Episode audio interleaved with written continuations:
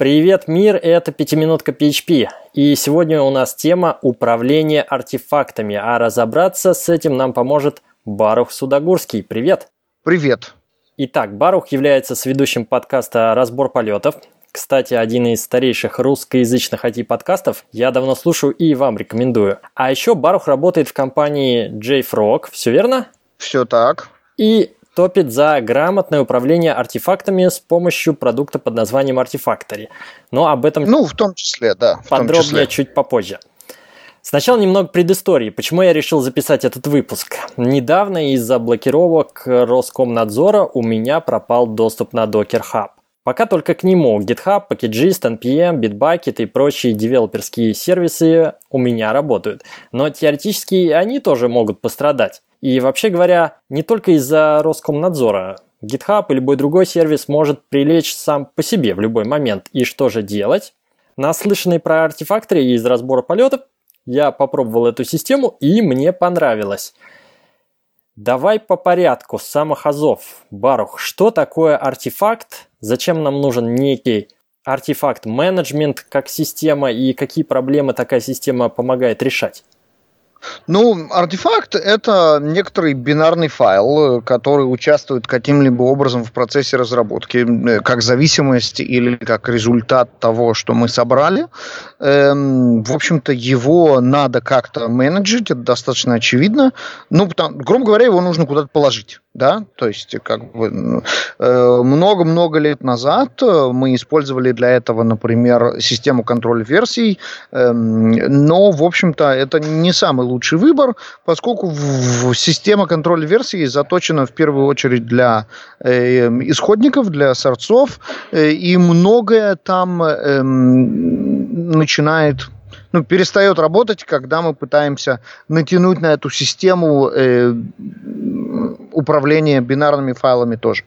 Э, если говорить совсем просто, э, то и, так сказать, для для начинающих, то э, Artifactory можно использовать в каждодневной разработке для двух э, главных э, задач. Первое – это проксирование наших зависимостей, то есть тот самый Docker Hub, тот самый Maven Central, э, Nugget Gallery э, и так далее. Вместо того, чтобы ходить за нашими зависимостями напрямую туда, э, мы будем обращаться к нашему э, внутреннему э, репозиторию, к Artifactory, который в свою очередь будет уже, э, если э, эта зависимость еще не была кеширована в Artifactory, будет идти вот в эти вот наружные репозитории, скачивать э, этот артефакт оттуда, э, его у себя и дальше отдавать. Значит, э, соответственно, первое преимущество это скорость, поскольку э, бинарные файлы могут быть большими, то, в общем-то, э, каждый разработчик будет ходить куда-то там э, в, в какой-то центральный репозиторий не очень эффективно. А так у нас в локальной сетке стоит артефакторий, там все закишировалось, и, соответственно, первый разработчик, которому это надо, немножко подождет, всем остальным будет намного быстрее. Это первое преимущество. Второе преимущество это вот как раз блокировка блокировки, падения и прочие недоступности внешних репозиториев. Эм, да, новые артефакты, новые зависимости не подтянешь, но, по крайней мере, для работы со всеми зависимостями, которые уже существуют в артефакторе, э, недоступность внешнего репозитория уже никак не, не повлияет. Э, первый сценарий, да, когда мы кешируем зависимости. А второй сценарий это эм, место, куда мы складываем то, что мы собрали.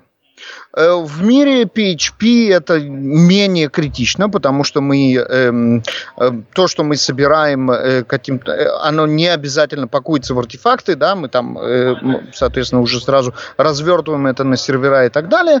Но в, тем не менее, если мы собрали какой-то архив, которым нужно пользоваться, или же который проходит тайм, э, pipeline через несколько этапов и должен разворачиваться на нескольких средах, этот архив тоже мы положим в Artifactory, И, соответственно, у всех, кому надо, будет доступ, у других не будет доступ. Если нам нужно построить pipeline э, и э, провести вот это вот то, что мы собрали, нашу сборку через э, какой-то набор, э, то, что называется quality gate, да, то есть проверок э, качества QA, и потом, соответственно, развернуть их на разных серверах доступности, dev, там, QA, э, staging и так далее, все это делается напрямую из Artifactory тоже.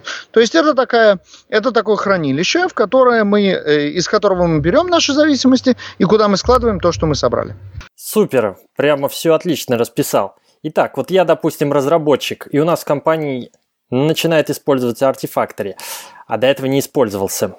Что я делаю? Я в своем Composer JSON файле, например, в PHP проекте, соответственно, вместо адреса как-то подставляю адрес репозитория Artifactory, чтобы мои зависимости начинали скачиваться с локального сервера Artifactory. И он прозрачно подтянет то, чего не хватает с удаленного гитхаба или откуда-то еще.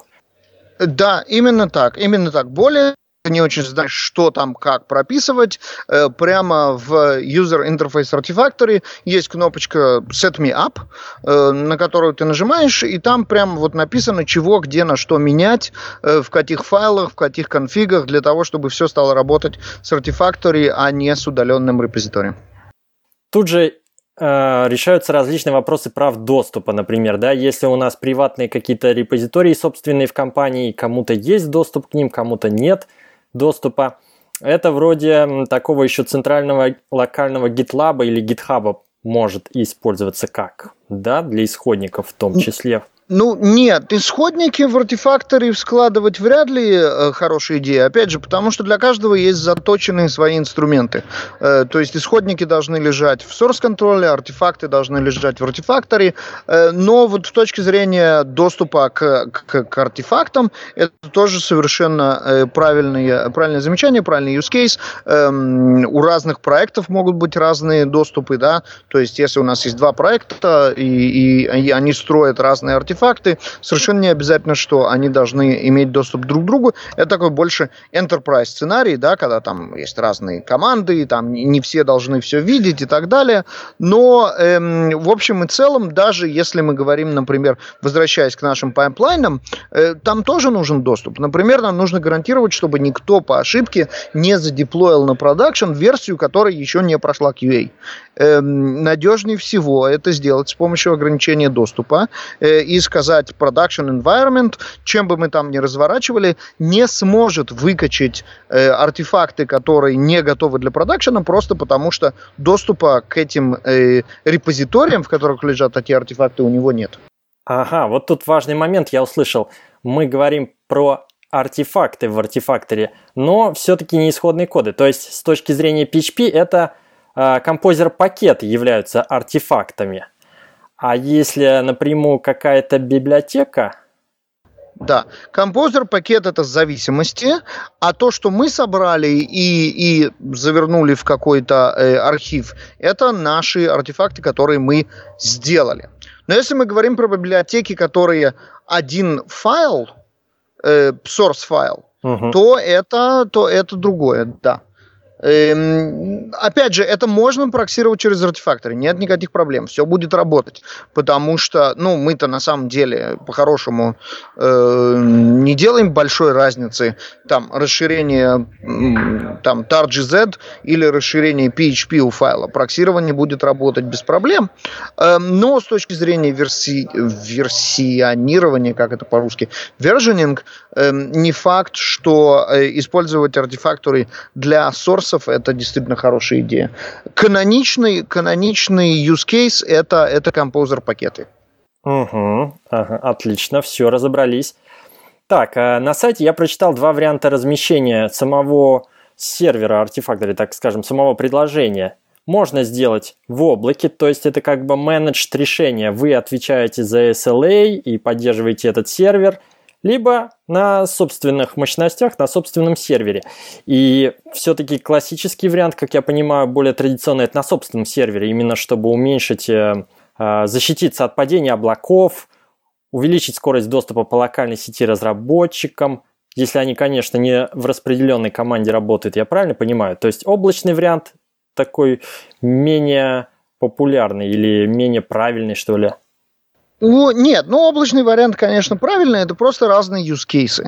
Э, облачный вариант в первую очередь имеет смысл, когда у нас настроена вся наша среда разработки в облаке. Когда у нас есть облачный CI-сервер, когда мы в итоге выкатываем то, что мы построили на облачные же сервисы, да, то есть там, если у нас э, runtime environment находится в облаке, то, естественно, иметь артефакторы в, в облаке э, имеет намного больше смысла, чем представьте сценарий, у нас, значит, CI-сервер у нас в облаке, runtime environment у нас в облаке, а вот Artifactory у нас локально. Это значит, соответственно, все файлы будут скачаны, закачаны, скачаны обратно, закачаны обратно. Это, в общем-то, не имеет смысла. То есть Artifactory, он должен быть там, где находится весь остальной pipeline, где находится наш э, CI-сервер, где находится наш runtime environment, там же должен быть Artifactory. Поэтому у нас есть, если я не ошибаюсь, на сегодняшний день 32 способа способа установить Artifactory или получить его как сервис.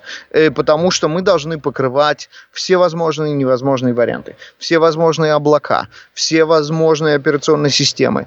Все, мы, артефакторы должен эм, э, не диктовать, как правильно его развернуть, а найти правильный способ развертки, из, эм, э, который подходит всем остальным. Э, безусловно, когда мы говорим про облачное развертывание, там, да, э, ве- веерные бомбардировки Роскомнадзора, на самом деле, насколько мы знаем, нас тоже немножко зацепили, по, крайней мере, наши сервисы на Амазоне и на Google Cloud Platform, поэтому если цель защититься от них, то э, он прям, конечно, правильное решение. Кроме того, если вы пользуетесь каким-то локальным Дженкинсом, например, для сборки, то, безусловно, имеет смысл иметь и артефакторы тоже установленные локально. Угу. Вот тут, кстати, как раз моя история, когда у меня Docker Hub перестал работать, я думаю, так, сейчас поставлю артефакторы, но если я поставлю на свою стойку на сервере в Москве, он же все равно не сможет зайти на Docker Hub, потому что я отсюда-то не могу зайти на Docker Hub. И я у вас выбрал, там был 30-дневный триал, выберите одно из трех. Azure, э, Amazon или Google Cloud платформ. И на тот момент уже с Azure и Google Cloud платформ были проблемы, я это видел, наблюдал всякие новости. Я выбрал Amazon, все заработало, и на следующий день начали блокировать... Нет, я выбрал Azure, вот, Azure еще работал, на следующий день начали блокировать и Azure. Но конкретно мой инстанс Artifactory до сих пор доступен, то есть не попал в какой-то диапазон, мне повезло. Тут даже и непонятно, что делать. Видимо, ставить его на какой-то no-name хостинг вообще, э, то есть вроде как on-premise, но на свой no-name хостинг за рубежом. Да, да, да. Да, да, вот это, это будет работать, потому что тогда из этого хостинга можно будет достучаться до Docker Hub и остальных сервисов, и уже, соответственно, он будет доступен, поскольку он, будем надеяться, не представляет интереса для э, Роскомнадзора. Э, вот. Э, ну, идеального решения, похоже, похоже, нет. Может быть, какой-то какая-то комбинация между двумя артефакторами инстансами, одним действительно где-то на каком-то анонимном клауде, э, а, а другим уже локально у себя, и настраивать между ними репликацию. Э, те файлы, которые мы э, попадают в один артефактор, становятся э, сразу же э, доступны в другом, и таким образом можно как-то построить что-то, что будет а, а, а, Роскомнадзора устойчиво. А, вот, кстати, навел меня на мысль, а он э, работает по модели пул, например, раз в полчаса опрашивает э, Docker Hub на предмет нового тега какого-то, чтобы э, сразу э, нет, закэшировать. Docker Hub, Docker Hub он так а, опрашивать не будет, но он будет так опрашивать другой Artifactory инстанс. А, это То между есть, если у нас есть, например, mm-hmm. да, между Artifactory инстансами можно настроить репликацию, которая может быть как и schedule, так и event-driven, и даже, ну, и чаще всего рекомендуется и то, и другое. Угу. Так, следующий вопрос такой. Вот, например, если берем пакетные менеджеры, там, NPM, Packages для PHP, у них есть э, платные версии, например, Private Packagist, которую в том числе можно установить на собственный сервер и решать тот же вопрос кэширования пакетов, packages пакетов PHP локально. Ну, для NPM свое решение, для чего-то третьего свое. Artifactory это все в одном, так скажем. помогает избавиться от запарка. А какие еще плюсы у Artifactory по сравнению с этими частными конкретными решениями для конкретных пакетных менеджеров? Э, да, да, на самом деле э, действительно у нас есть конкуренты в каждом, в каждой отдельной технологии, с которой мы, э, э, с которой мы работаем. Это тот же Docker Trusted Registry для Docker, packages для PHP, э, э, NPM платный для, для, для NPM. Э, можно продолжать. Да? Практически для каждой технологии у нас есть э, э, свой конкурент, который там этой технологией конкретно занимается занимается. Преимущество э, вот такого универсального репозитория, э, кроме очевидного э, использовать один инструмент вместо целого зоопарка, оно в возможности связать с помощью метадаты эм, вот эти вот разные пакеты между собой. Эм, в сегодняшнем мире разработки чаще всего у нас больше, чем одна технология эм, в из которой мы строим э, конечный продукт. То есть даже если, грубо говоря, мы, мы пишем только на PHP, но потом мы заворачиваем это в докер, у нас уже есть две какие-то разные технологии и, э, и, и два вида артефактов. И, и эти артефакты теперь нужно каким-то образом между собой связать, потому что в итоге придется отвечать на вопрос, эм, а какой, э, какой артефакт вот какой эм, архив со сборкой э, нашего кода лежит в каком э, докер-образе эм, и, и наоборот. То есть э, какой докер-образ мне нужно найти для того, чтобы понять, э, найти определенный архив. Э, и, и Artifactory позволяет это сделать как раз благодаря тому, что в итоге и докер-образ, и тот архив, который в этом докер-образе был, они у нас собраны и лежат в одном, в одном инструменте, и мы можем вот эту метадату настроить так, чтобы отвечать на эти вопросы. Эм, и помощью браузинга я могу посмотреть, окей, в этом артефакте вот этот архив, и вот он был собран, и вот его линк на его Jenkins, и вот там его ревизия в, в, в source контроле, и вся эта информация у меня есть. И кроме того, я могу запускать некоторые queries и сказать, дай мне тот докер-образ, и мне все равно, какой он, э, какой там у него тег или какое у него название, в котором есть вот эта версия моего приложения. Потому что на самом деле все равно какой-то докер-образ. Меня интересует версия моего предложения, и когда они вместе в одном инструменте, я могу между собой их связать и делать вот такие штуки. Угу, да, вот это все очень удобно получается. А, смотри, вот в слогане Artifactory написано так. Enterprise Universal Artifact Manager. Присутствует слово Enterprise. А для команд какого размера стоит задумываться о внедрении какого-либо вообще артефакт-менеджера, ну или артефакторе в частности. Вот поясню свой вопрос. Когда-то давно, например, относительно тех же систем контроля версий, иногда можно было услышать такое. Ну, я всего один разработчик в проекте, зачем мне система контроля версий, мне не с кем шарить код. И сейчас уже все понимают, что даже если ты один работаешь над кодом, гид тебе не помешает. А, можно ли то же самое уже утверждать про управление артефактами? Или мы еще до этого не дросли? Или многие проекты еще не требуют такого уровня абстракций?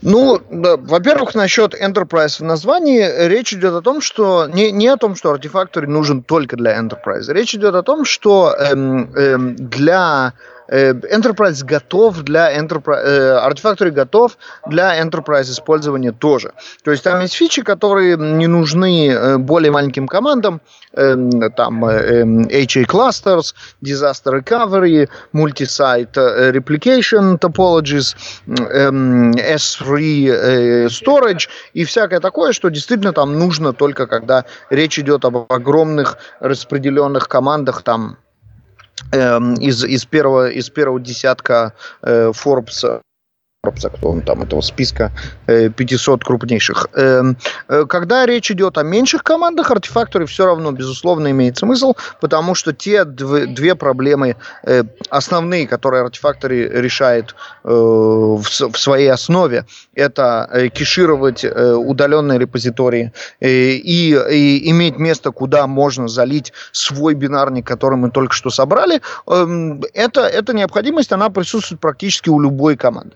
Может быть, да, если я разрабатываю совсем один, то э, мне все равно ходить в Э, внешние репозитории, и э, если я не боюсь, что их заблокируют, то, то, наверное, мне и не очень важно. Э, если моя разработка она хуяк-хуяк и в продакшн, я написал код и сразу его задеплоил, то э, да, через Artifactory это не пройдет все равно, но если э, как только мы, ну хотя бы немножко над этим уровнем э, поднимаемся, и у нас уже есть команда, которую мы хотим оградить от долгих э, скачиваний зависимостей э, и оградить от нестабильности внешних репозиториев, и если у нас есть хоть какой-то э, pipeline, э, в котором нам понадобится этот артефакт больше, чем один раз, то вот уже, пожалуйста, use case, который вот он прямо на, на поверхности.